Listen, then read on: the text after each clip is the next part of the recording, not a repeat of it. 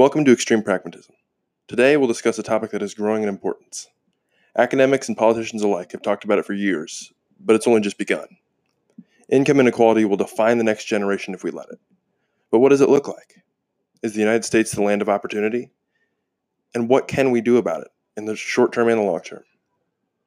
That's what new co hosts Nicolette and Bryant discuss in this episode. Let's talk.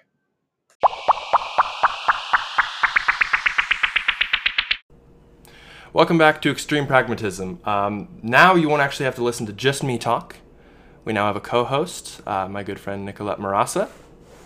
Um, today we'll be talking about an issue that is bad now and it will only continue to get worse in the next couple decades. And it's an issue that's very dear, near and dear to my heart and definitely Nicolette's um, income inequality.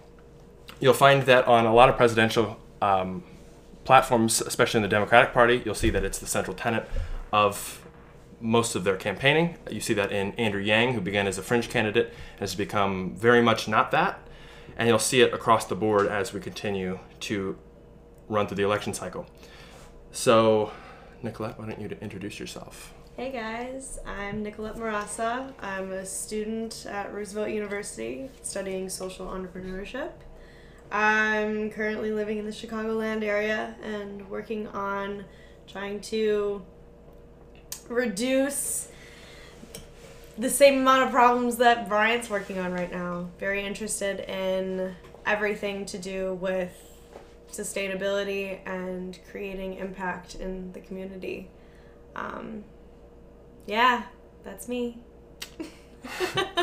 so, so, you know, le- leading off that, people, income inequality is a very broad and academic term, and people often don't know how to associate it with something unless they've witnessed it themselves or they understand the difference between someone who's extremely wealthy and someone who's not. Absolutely. And you felt that in the past couple weeks when you took a trip to Austin to visit a friend. So, do you want to explain what happened and the, just how closely linked the affluent and not so affluent groups were? Literally, like physically, how close they were linked? Because I thought that was really interesting in summing it up. Yeah, absolutely. Um, you see a lot of this happening in urban areas, but um, it's becoming more of an issue in younger cities. So, for example, with Austin, uh, last last week traveled to Austin, Texas for South by Southwest, one of the biggest music film festivals in the country. And with that comes a lot of partying and excitement. A lot of which happens um, on 6th Street in downtown. In downtown, um, there's different there's different parts. You get Rainey Street, you get 6th Street. Uh, some people re- uh, refer to it as Dirty Sixth or Dirty West.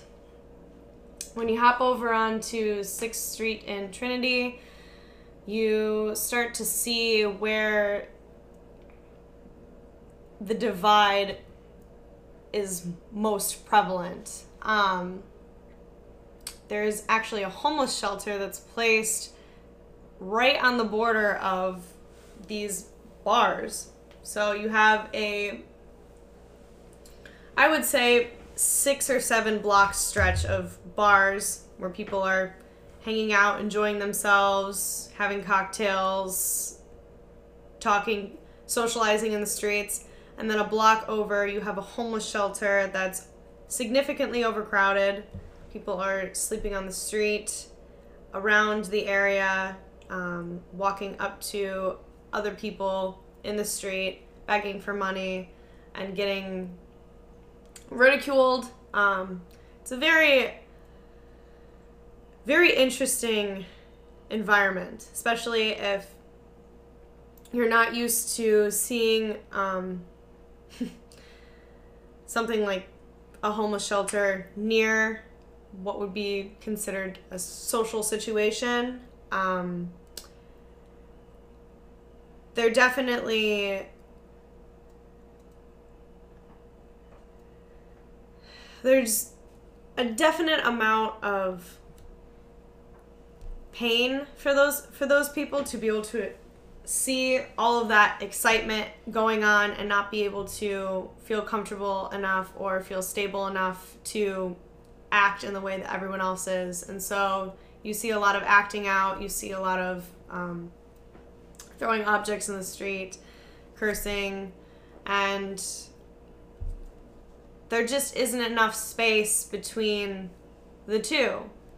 Which some would argue, well, this is a great thing because people are now seeing like what's going on in the economy, but at the same time, it's like not an effective place to put a homeless shelter. Like these people need to feel that they're safe, they need to feel that they can find a sanctuary that is most comfortable for them, where they can actually start to get back on their feet. And so you can see where the general everyday what's the word that I'm looking for? Like the excitement, the entertainment world has invaded Yeah. people's home life, people's everyday, people people that are just trying to be comfortable in, their own home. It's quite sad. Especially when that's in your general surroundings. Like you, Absolutely. you're not going across town to see it. You're literally going one a street over. street over. Yeah. Yeah. I think I think that's really you know we see this everywhere. It's in every community, and it's from you know my community in the Quad Cities, and definitely in Chicago. If you look at areas like Pilsen, which you know I, I've learned a lot about in my short amount of time here, it's very stark. You know, this difference between the haves and the have-nots, and it hasn't always been that way. Right. People, when you know politicians, when they talk about what's the backbone of American life, right? It's always the middle class. It's always the working class, and it's always so surprising to me hearing those things because honest to god you and i both haven't really grown up in an era where that was necessarily true. We've seen that vision of america kind of decay mm-hmm. because the middle class has become less and less. You know i was lucky enough to be in a household where we started on the lower end of the totem pole and were able to work our way through through the middle class. And that's how it's supposed to be right? The idea of the american dream. That's that's you know what people move to america for. That's what people want when they raise kids here, right? Absolutely. But it was amazing to me, and it's it's it was definitely a stark learning experience for me. And I've seen it throughout my community, but it's always so odd when you when you see it in your own home. You see what you expect out of the American dream: someone working hard and getting, you know, building a better life, and then you look out and you're like, that person's working just as hard it's amazing when you actually hear these stories and it's like this person's working just as hard but they didn't have the same result. And i think that's what got me intrinsically interested in it is because what should be was in my household and what shouldn't be was everything almost everything else. And i felt like that was extremely wrong. As you as you, you begin to get out in the community you know whatever community is whether it's my community your community a place like austin where ne- neither of us are from mm-hmm. It's stark. It's amazing to see these people that you know you meet them and you talk to them and it's like you work it- you work your ass off, and they do, but it doesn't really matter. They're up against it, and I think that's one thing. You know, that's the reason I think it was it was best to lead with that story is because it's so stark when you see it. And it doesn't matter what age you are. I mean, you probably would have that same visceral reaction when you're 45 as when you're 24. And that's the crazy thing people there's just generally whether it's willful or not there's ignorance about it. And you know i think the big thing is you know both you and i are very interested in technology. We're mm-hmm. very interested in that and your personal ventures and i'm starting a media company. I mean we're very interesting interested in leveraging technology to do different things. And i think the irony of that is that we're lucky enough to be able to leverage those things but it's also those things that are cutting out jobs. And you know that leads that leads me to our, to my next point. It's the idea that automation, like the awareness about automation, is very very poor. You know, uh, I watched an interview on uh, Joe Rogan. Joe Rogan had Andrew Yang on. Andrew Yang's the 2020 presidential candidate, and he talked with truck drivers. Truck drivers, uh, they, they pay pretty well. You know, that's that's a very middle class job. It's Yeah. fifty to seventy thousand a year. Yeah, I know a couple of my friends' dads that are truck Yeah, drivers. it's it's hard. It's grueling work, Mhm. but it's it's very middle class. Mm-hmm. I mean, that's what our middle class should look like. But there's just once again, whether it be willful willful or not, it's it's hard to it's hard to gauge that. these truck drivers don't believe that a self-driving semi is going to take their job. And I think that's a really, really important thing. And I know, you know, I, I want you to talk about it a little bit because like you work you worked at Nordstrom and you, you had the very personal experience of, of helping people find the right fit and stuff. Yeah. And what you're trying to do is leverage artificial intelligence to make it more accurate, but it's also it's also automation at work, right? Absolutely. So with um, I specialized in fitting women for bras at Nordstrom, and uh, it's going on six years in the making. Um, so the concept that I'm trying to get behind with technology is to be able to create and provide an accurate bra fitting for um, a customer without them having to go through the hour long process of seeing a fitter and going through trying on multiple different options to know exactly what's going to fit her and her shape. And so over the years, there's been hundreds and thousands of women that have gone through and experienced working with thousands of, of different body types in order to be able to qualify as someone to fit for women. Um, I mean, there's ladies that have trained me that are still working in this industry and they're 50, 60 years old. So um, I know for a fact they would look at me with this concept and be like, you're joking. There's no way that you can create an algorithm to do what I do. But um, unfortunately, for for their jobs, yes, it it's possible, and I do want to create it. I do want to find find the algorithm. I do want to support um, closing the gap for the 80% of women that don't know their size. And that will, in turn, cause a lot of women to lose their jobs and lose their reputation of being a fitter.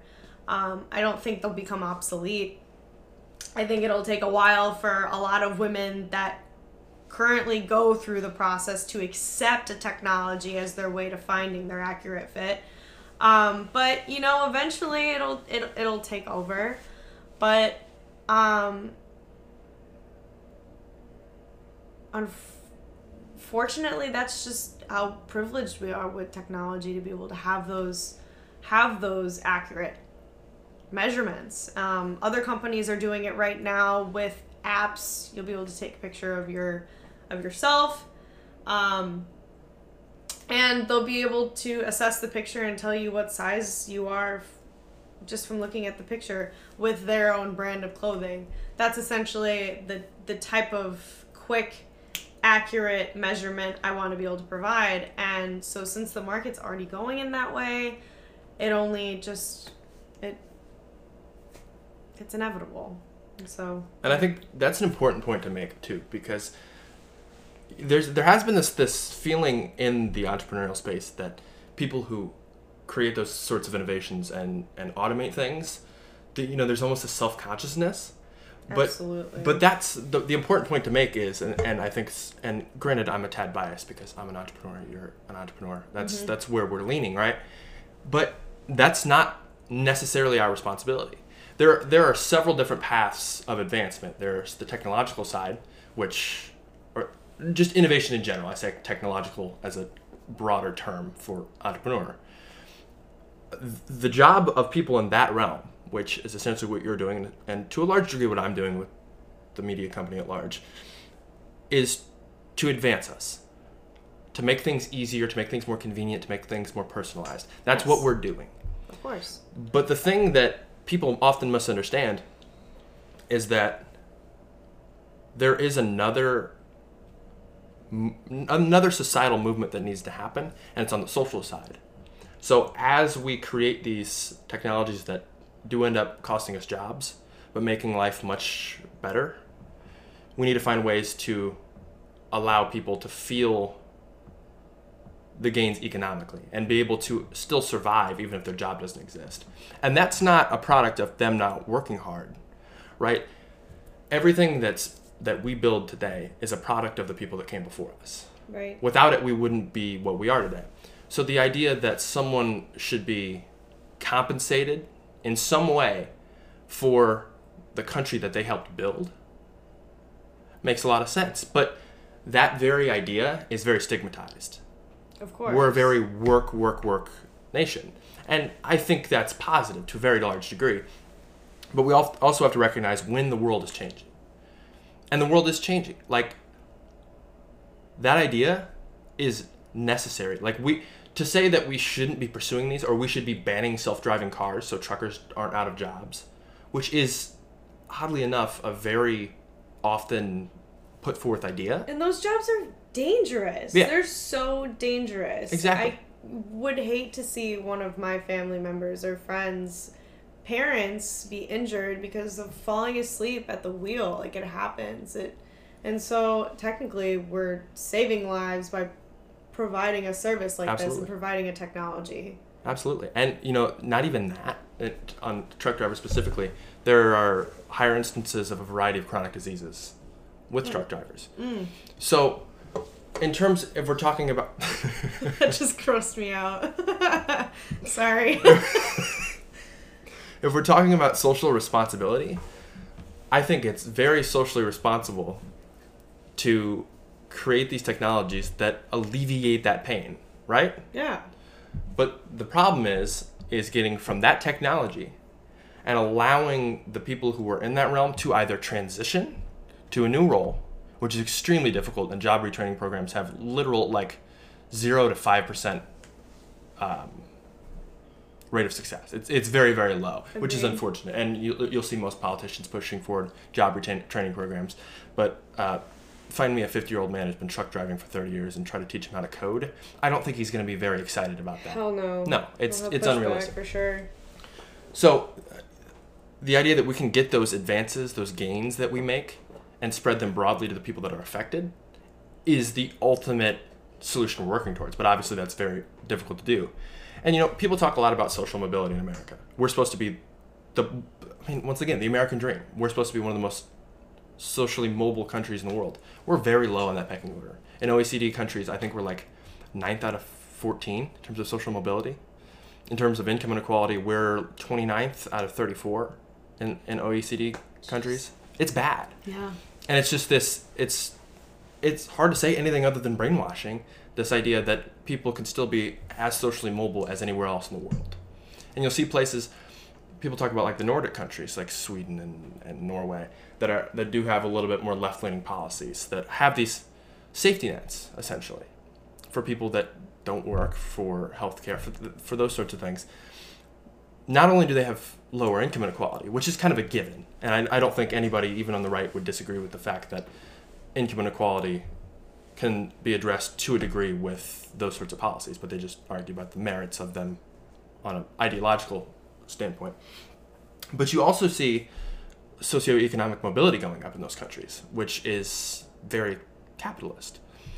And, you know, we're both capitalists. I, I don't think, well, I mean, some right wing individuals might call socialist if they wanted to say a term to freak people out.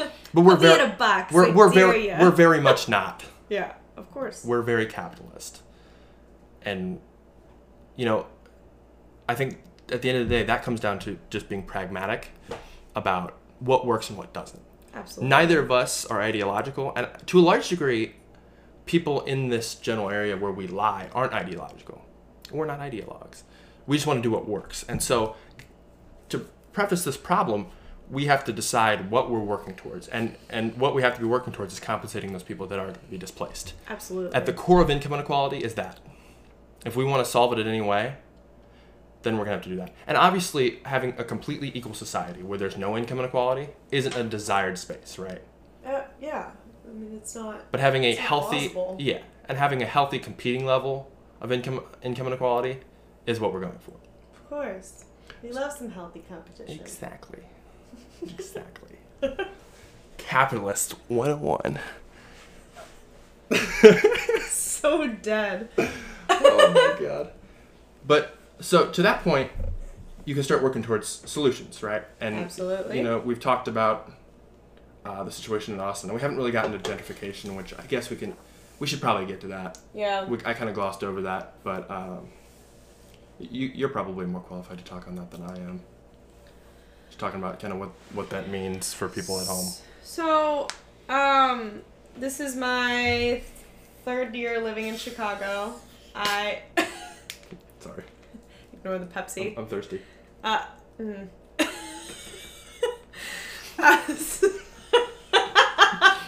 oh my god. This is my third year, yeah, living in Chicago. I've lived in Lakeview, uh, Avondale, Logan Square area, and uh, hopefully now the Andersonville area. Um, The Andersonville area, yeah. um, I've had, I've made, had friends in different parts of the city, stayed in different parts of the city, and just being uh, privileged enough to have a vehicle and drive around and see everything. Uh, you notice where people have been displaced. So, um, for example, one of the biggest ones is Pilsen, but I'm going to use a different section. Excuse me, a different section of um, Chicago. So, right now, off of Larrabee and River West is a let's say two. I want to say about two acre plot of land that has about actually it's more than that. I'd say it's about about three acre plot of land that has like low income or used to home low income. And it's about i would say 15 separate long buildings completely boarded off shut down and a fa- fence is wrapped around it and it's for sale. You could still see people hanging out in the areas um, essentially loitering because it's now up for sale. Um, but surrounding it is these massive, beautiful, new high rise buildings. Um, gorgeous new condos, lofts, coffee shops, everything. And this for sale plot of land is smack dab in the center of all of it. It's it's kind of an interesting site. It's literally like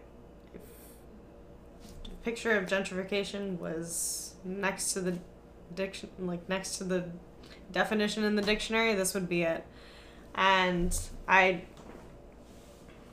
I couldn't I couldn't I like my I had to tell my Uber driver to stop cuz I was like what is this? Like like why hasn't this plot of land been bought up and of course like it's a lot to tear down and it's a lot to you know rebuild up but you can tell that there was still a community there. You can still that there tell that there was a community of people that either used to live there or hang out there that was displaced and they're either now homeless or most of their family or friends live in other parts probably more southwest of downtown.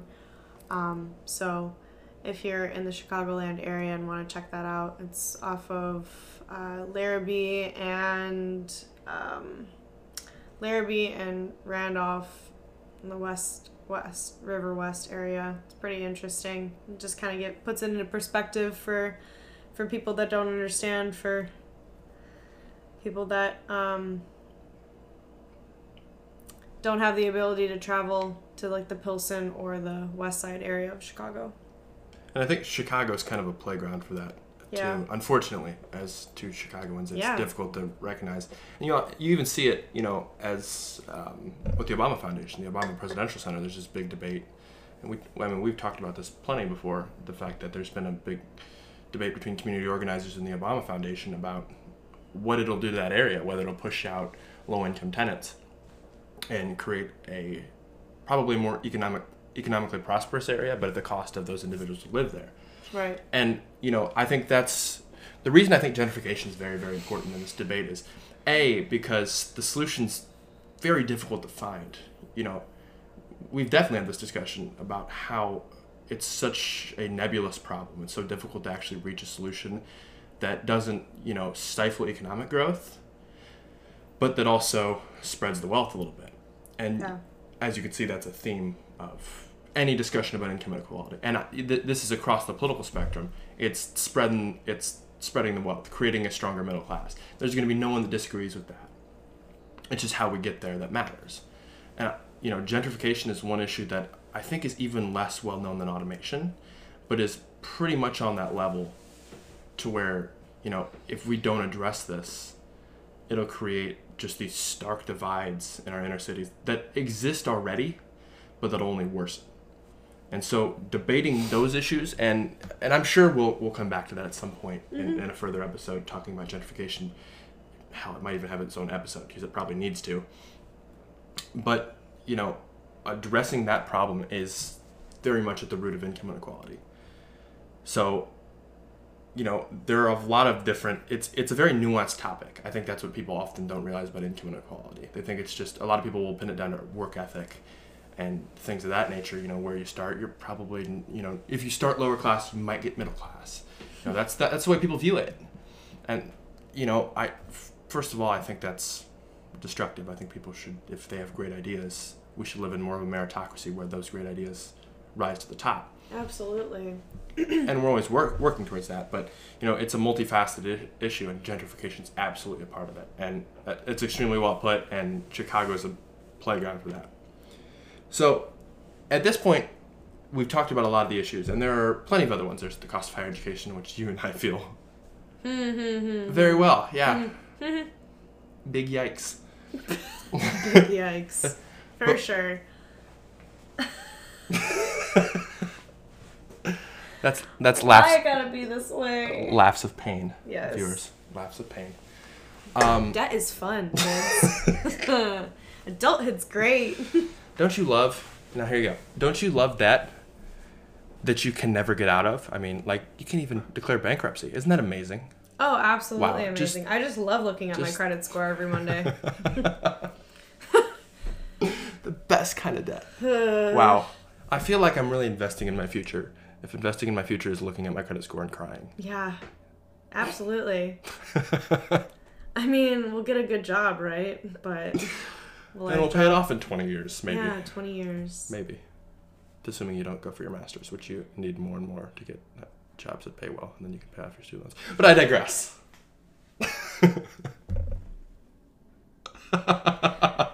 It's either that or you work for the government for 10 years, which, like, no thanks. like, I'd rather shoot myself in the face. Real innovators. Real innovators.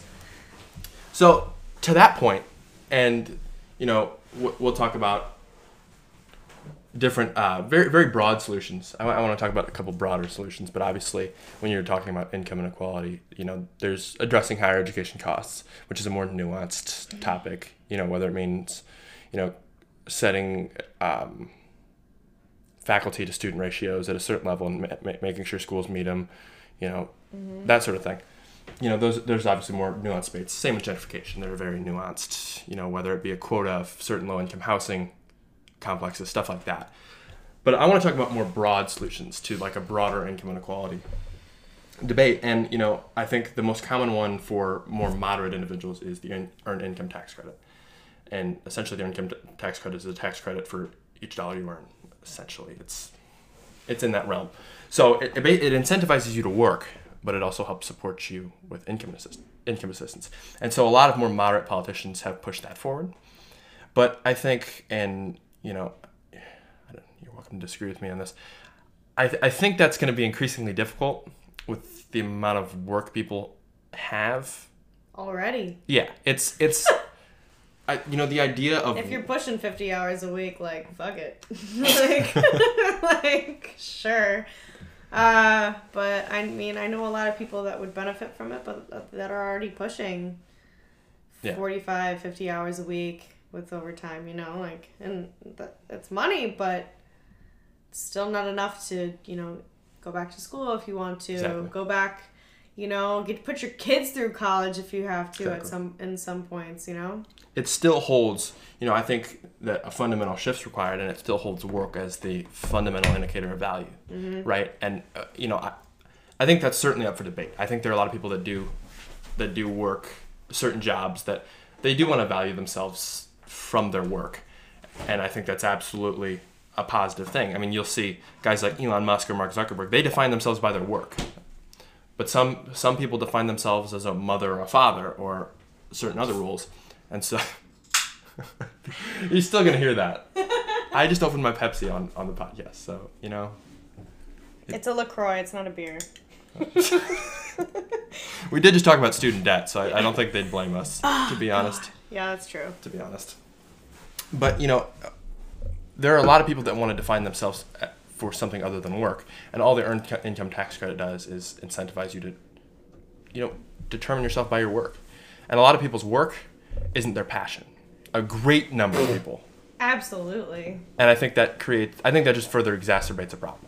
It's a it's a band aid more than anything, and so you know the more moderate politicians, it it polls well. A because a lot of people aren't super familiar with earned earned income tax credit, and B because it's not leading us to socialism.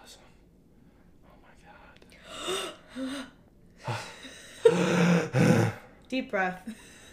All right, uh, guys, we're gonna we're gonna take a deep breath in.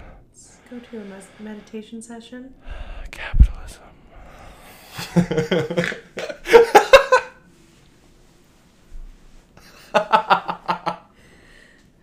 Sorry. anyway. but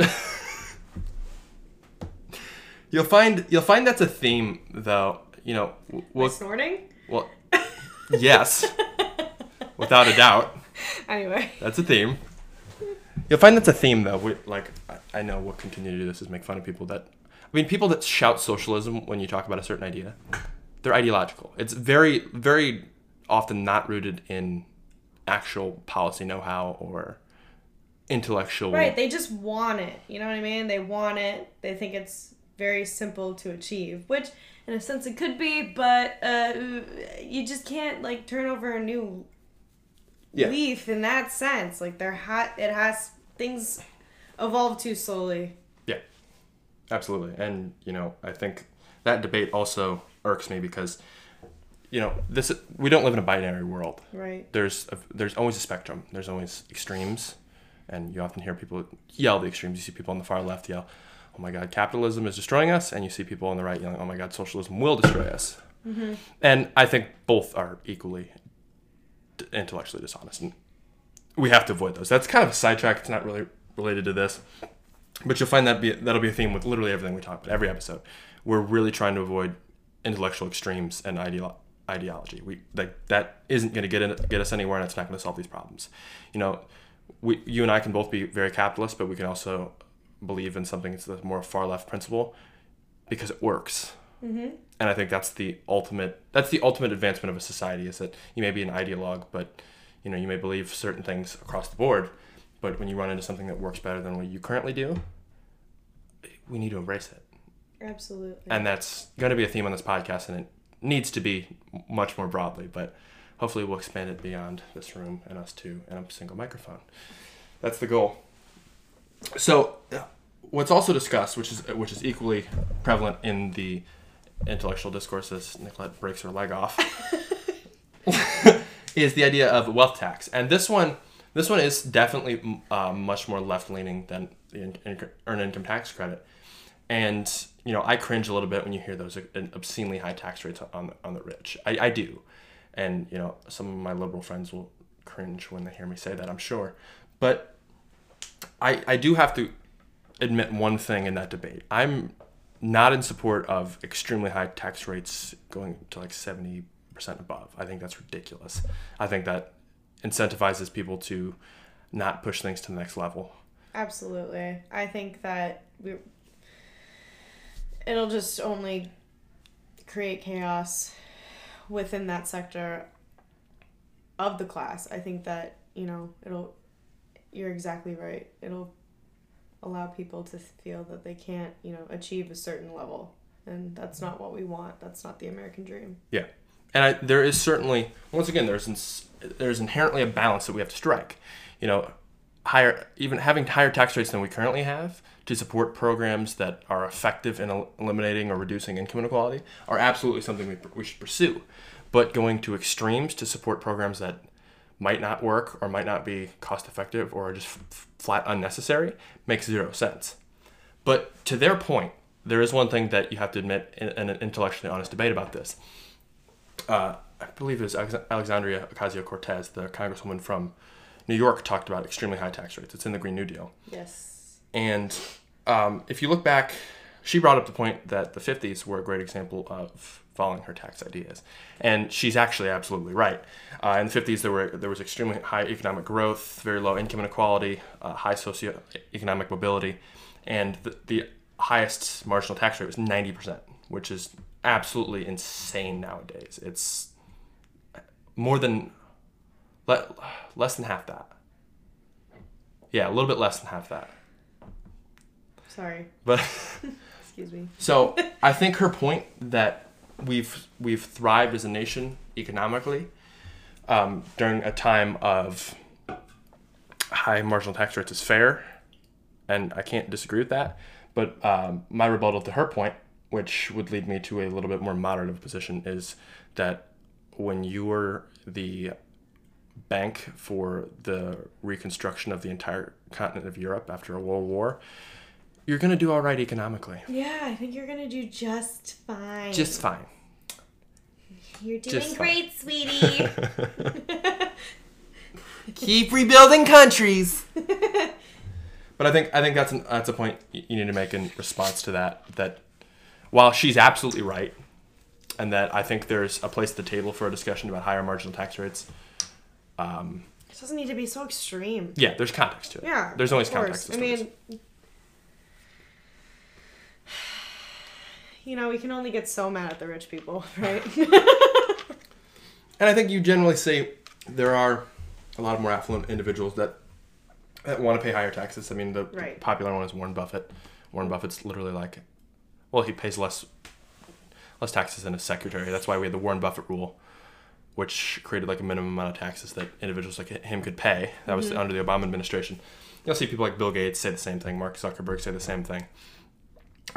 Trump. Mm. Where you at, buddy? Waiting for him to come out and support that, but you know, you might be waiting a while. But the appetite is definitely strong for that. Of course. You, you were gonna do a funny thing there, and I cut it off. I'm disappointed now. What? You were making a face like you were gonna say something funny. I, I was. I just held it back. I'm sorry, guys.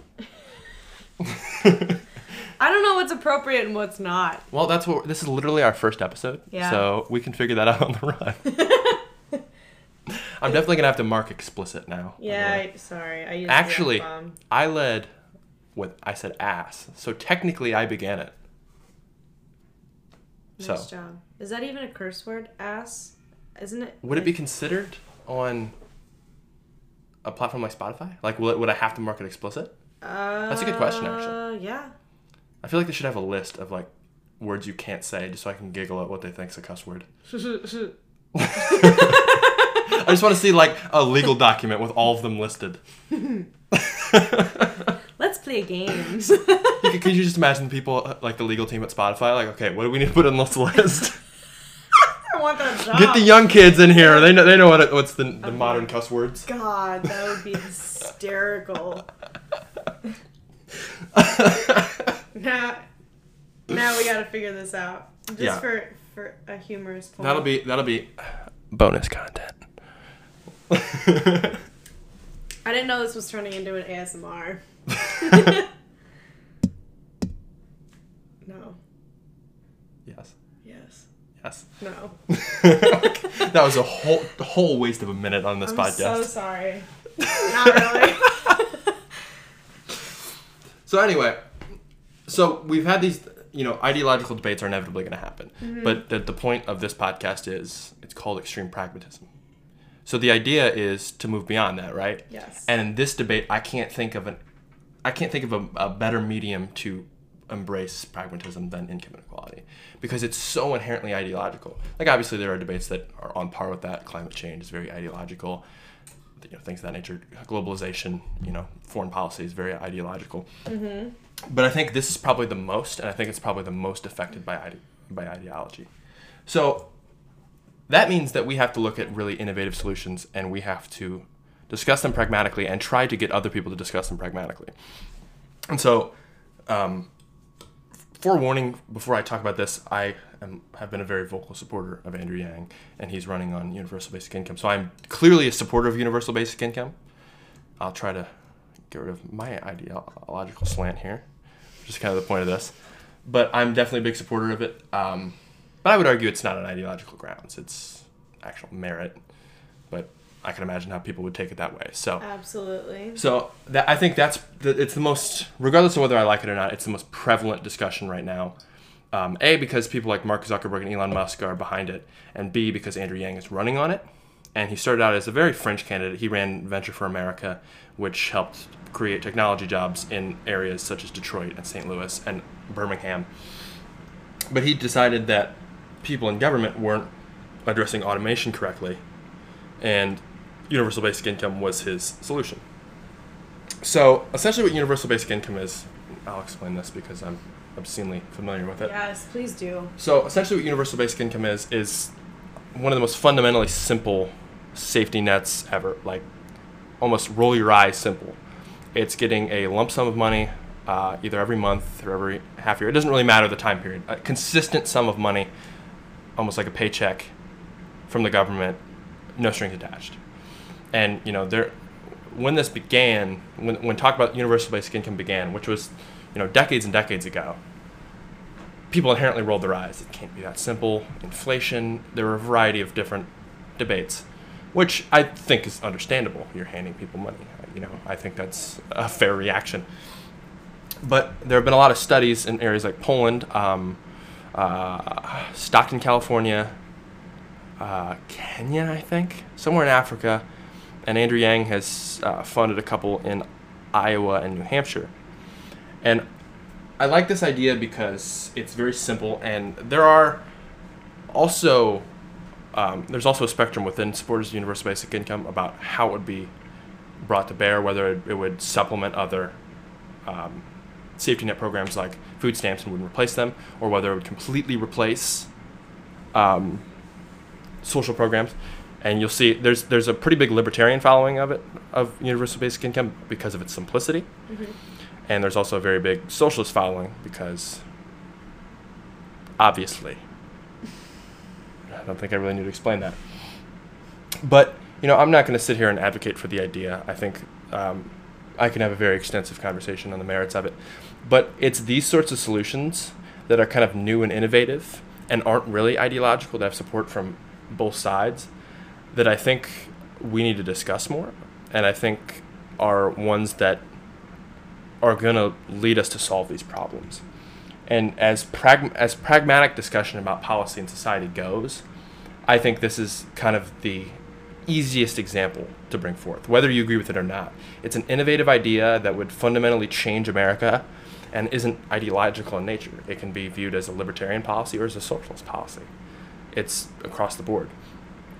And so I think, you know, at the end of the day, those solutions and, you know, the rise of the gig economy, trying to reorient people, the way people work, you know, what makes people passionate, those are the things we need to focus on and not be ideological. So I guess my question would be, um, yeah, like a paycheck would be great, you know. So, what about for those individuals that don't, you know, they don't simply even have a home that they can have that paycheck sent to? What happens to those individuals? What happens to the individuals that, um, in a sense, aren't mentally stable enough to handle a paycheck like that that comes to them Mhm. every year?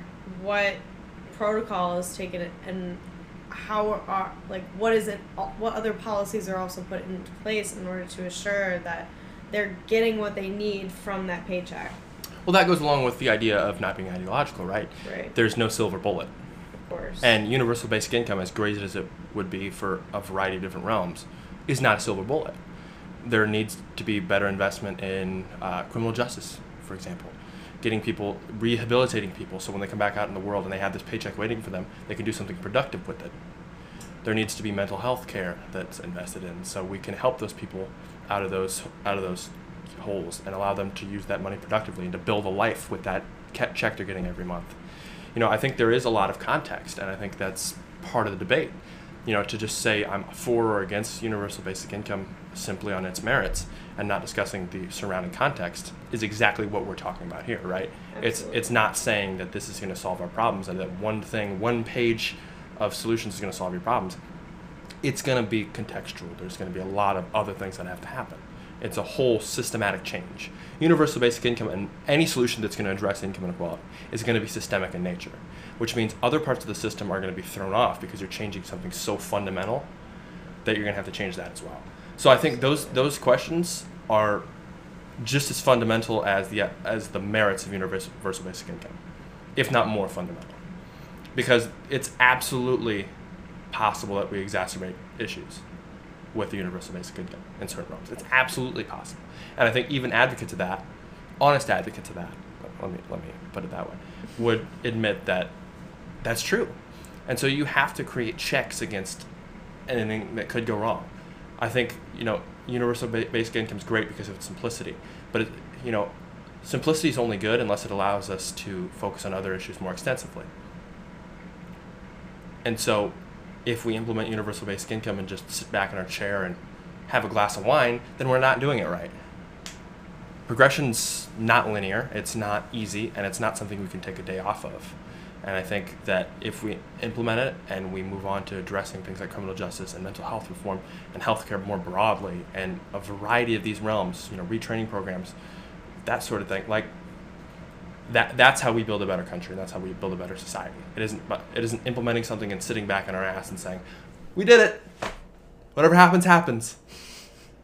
No, I I appreciate you um, clarifying and you know diving deeper on because a lot of people even though they're listening in they'll still have these thoughts. Well mm-hmm. what if? And even though we're explaining things it's it's still a whole new thought process that'll that a lot don't that it's hard to understand. And even for me i i want to become I want to become someone that thinks more productively like that. And I think it's important to continue to share information like that about yeah. how we can, you know, not be so linear and focus on growing exponentially. Exactly. Completely agree. And I think the people, you know, people when they have those thoughts, I think it's, you know, we live in we live in a democracy. You need to bring those questions to bear we need to understand those questions. We need to be able to address those questions. You know, we need to have people that are, you know, secure enough, you know, mentally to be like, okay, I fully believe in this idea, but I need to be willing to not only like, not only listen and, you know, advocate for your idea blindly, but. There's a bug in the room. We're getting attacked. I'm so sorry. But it's so distracting. Fuck. Okay. Oops. it's gonna be explicit at this point. Okay, good. But you know, not only advocate for the idea and you know blindly support it, but be willing to say, okay, this is a whole new idea. How do we address it? Right. And you know, the thing, the thing to bring this full circle. There are a lot of issues. You know, if, if you work in a company and you have this debate about anything, and you have you know you're really ideological to make a choice, it may not affect many people. This decision, whatever core solution we do implement, obviously there's we talked about there having a lot of context. Whatever's core to it, right? Mm-hmm. We have to be intellectually honest about it because if we make the wrong choice, it's going to hurt a lot of people, and it can only exacerbate the issue.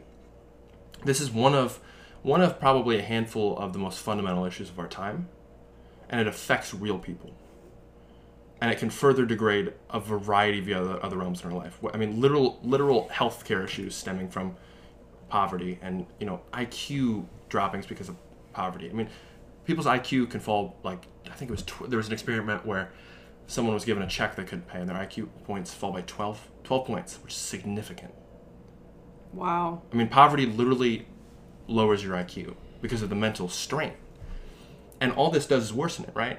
And so we're talking about real human impact. And I think it's really important to talk about this issue in, in human terms. It affects people. And, you know, everyone has felt that strain where you feel it in your shoulders. Yeah. Yeah. I mean, you do. I mean, I, there's been months I can't pay rent. It's it literally.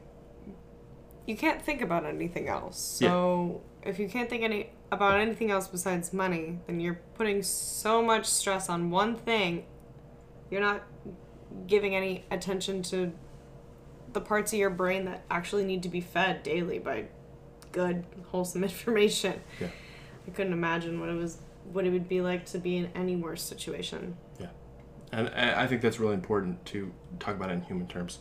So that's that's all I really have for kind of the meat of it. Um, so if you want to finish off with your overlying your umbrella thoughts on it, then I'll finish up and then we can call it an episode. I would just want to say that it's so important to view the, the situations and view the environment that you live in and be open to empathizing with people that may not look, talk,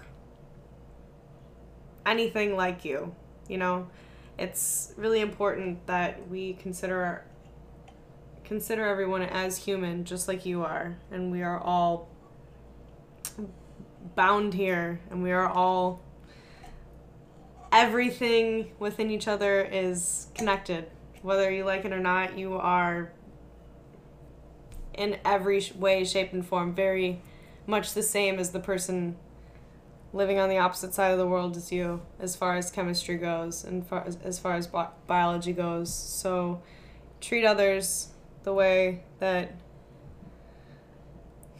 they're meant to be treated. And by all means, do not forget where you came from and how that can be a way for you to create impact in other people's lives.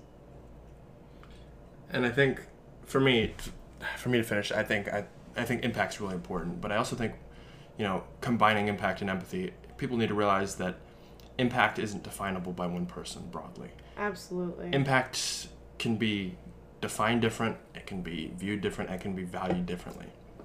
Value isn't inherent, and so if we want to build a better world, obviously we need to come together and have these systemic changes. But fundamentally, change doesn't need to begin at a very human, very personal level. We have to be willing to say, you know, I believe in myself, but I also believe that I can be wrong, that I can misjudge a person, and that we rise collectively more than anything. You know, a more collective spirit is what moves us forward. I any of my success I've had thus far or will have, any of your success you, you've had or will have, it's built upon people believing in you. It's built upon a, a nation like that broadly. It's built upon a nation that was built by great people that came before us. And that's, you know, we have this fierce culture of, of American individualism. And I think it's extremely important. It's productive. It's what makes America great, right? This belief that I can make a difference. But as we believe that, we need to recognize where we come from and what, what everything we exist in currently is built upon. exactly. And if we can, you know, be an individual, embrace everything about us, our our strengths, our flaws, all that stuff that makes you uniquely human, but also recognize that we broadly move forward with empathy and recognizing that we are part of a collective, then we're building a better world. Because at the end of the day, we try to strike balance in everything that we do. And striking a balance between being an individual but also recognizing our place in the world recognizing that you know we we rise and fall together it's probably one of the more fundamental realizations that we're going to need to have and whether it be income inequality or climate change climate change probably even more extensively realizing that we're a collective it's going to define who we are it's going to define who our kids are. It's going to define who our grandkids are. It, it's going to define generations to come. The choices that we make, whether we choose to be a collective and rise together, or whether we choose to be fierce individuals and not care about anything else and fall. That's the fundamental choice that we have to make.